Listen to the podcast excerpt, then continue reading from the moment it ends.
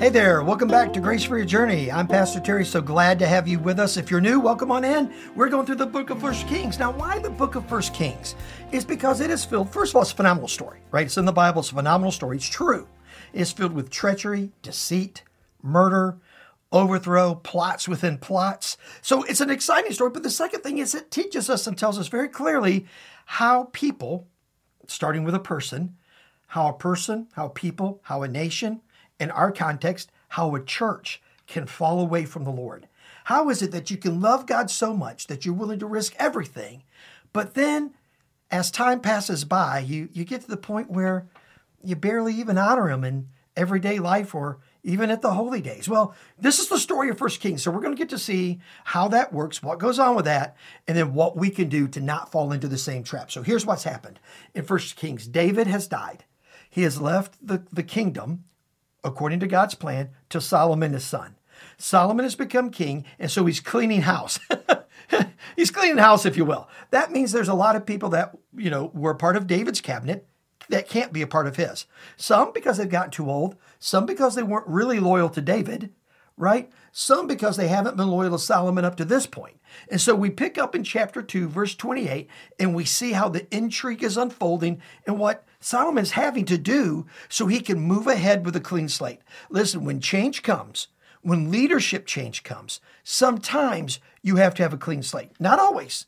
Sometimes people involved in the organization, the church, or whatever can make the turn, and they make the turn pretty easily to a new leader. But sometimes they can't.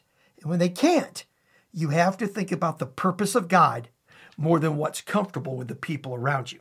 So here's what happens in verse 28. Now, when the news came to Joab, for Joab had supported Adonijah, although he had not supported Absalom. Joab was one of the leaders of the army under David. Joab was a very treacherous guy.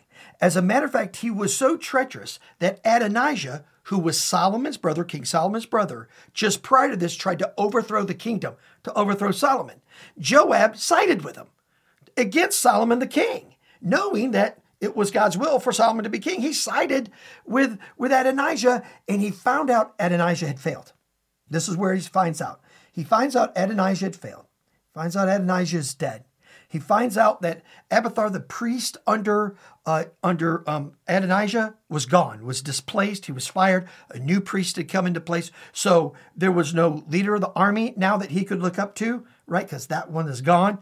His spiritual leader is gone because it was treachery. They wanted Solomon out, right? And they wanted Adonijah in. So here's what happened Joab gets the word, but he had not supported Absalom.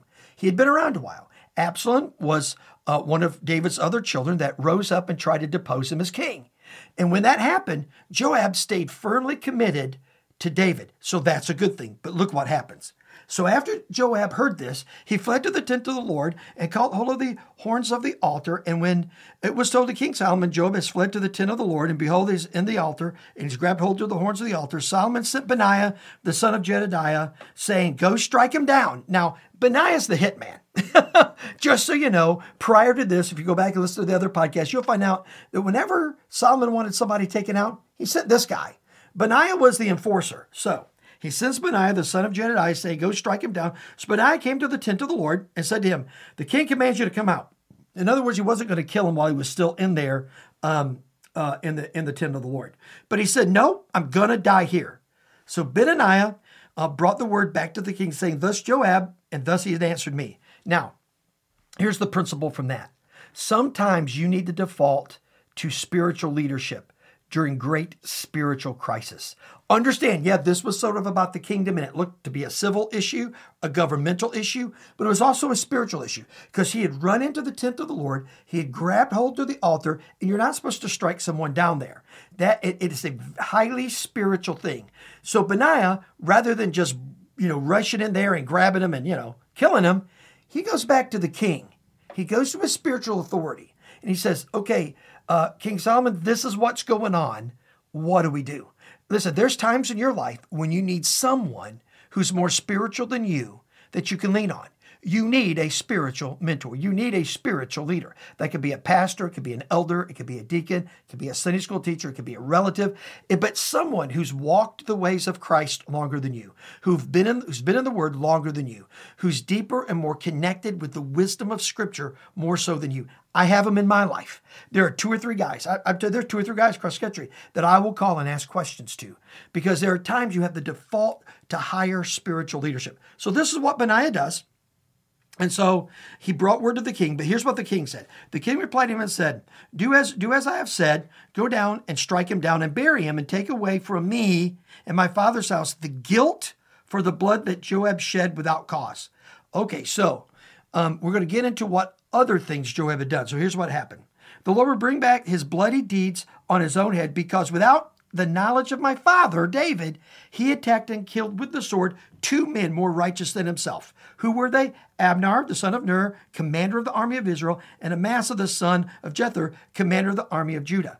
Joab was jealous of these two men. They were righteous, decent, good men in the kingdom, eh, serving in the kingdom of God while David was king, right? And so he, with no cause, not telling David, went behind David's back, he murdered these guys. He took them out. Now, is that unbelievable treachery? It's horrible. And so, because of that, Solomon knew it. And he said, Look, you don't get a pass for killing two righteous men. Here's what happens in churches today. Now, you don't have guys killing each other on the street, but you do have people assassinating one another's character. You do have people assassinating each other's ministry. You do have people that will defame their character. You do have people that will lie on one another. Now, when you see someone doing that, I would encourage you you have to look at them as being deeply, deeply flawed in their character and deeply in the grips of sin. And they must be dealt with. Now, of course, don't deal with them like this, but you have to deal with them if you're going to move ahead to something new, something fresh, and something great led by the Spirit of God. So, here's what happens. So then he goes, I said, So shall their blood come back on the head of Joab. In other words, Joab's going to get what he gave, and on the head of his descendants forever. But for David, and for his descendants, and for his house and his throne, there will be peace from the Lord forevermore. Then Benaiah, the son of Jehoiada, went down and struck him, and put him to death, and buried him there in his house in the wilderness. The king put Benaiah, the son of Jehoiada, uh, over the army in place of Joab, and put uh, and he, the king put Zadok the, uh, uh, as priest in the place of Abiathar. So what's the lesson? Sometimes you got to clean house. Sometimes you got to get rid of the old to bring in the new. Now, some people are able to make the change. When change comes in your organization, in your church, whatever it might be, sometimes people are able to make, some people have been waiting for that change. They've been praying for that change. So when it comes, man, they're going to be with you. But sometimes people are going to become treacherous to listen, to keep power, to keep authority, to keep position, maybe even to keep money. When you see that, you got to deal with them. Now, when you do, it's going to be hard. Need to pray a lot, but God's going to give you unbelievable grace for that part of the journey. Let me pray for you. Father, we love you so much. Thank you for today. Thank you for time in your word. Now, Lord, be with us as you bring winds of change our direction to advance the gospel in your kingdom in powerful ways. Help us to have wisdom, compassion, and courage to deal with those around us. In Jesus' name, amen and amen. God's blessings on you, and we'll talk again next time. Thank you so much for listening to this edition of the Grace for Your Journey podcast. I pray that it has been a blessing and an encouragement to you. Pass it around if you think it would help somebody, and we look forward to you dropping by again for another episode of the Grace for Your Journey podcast.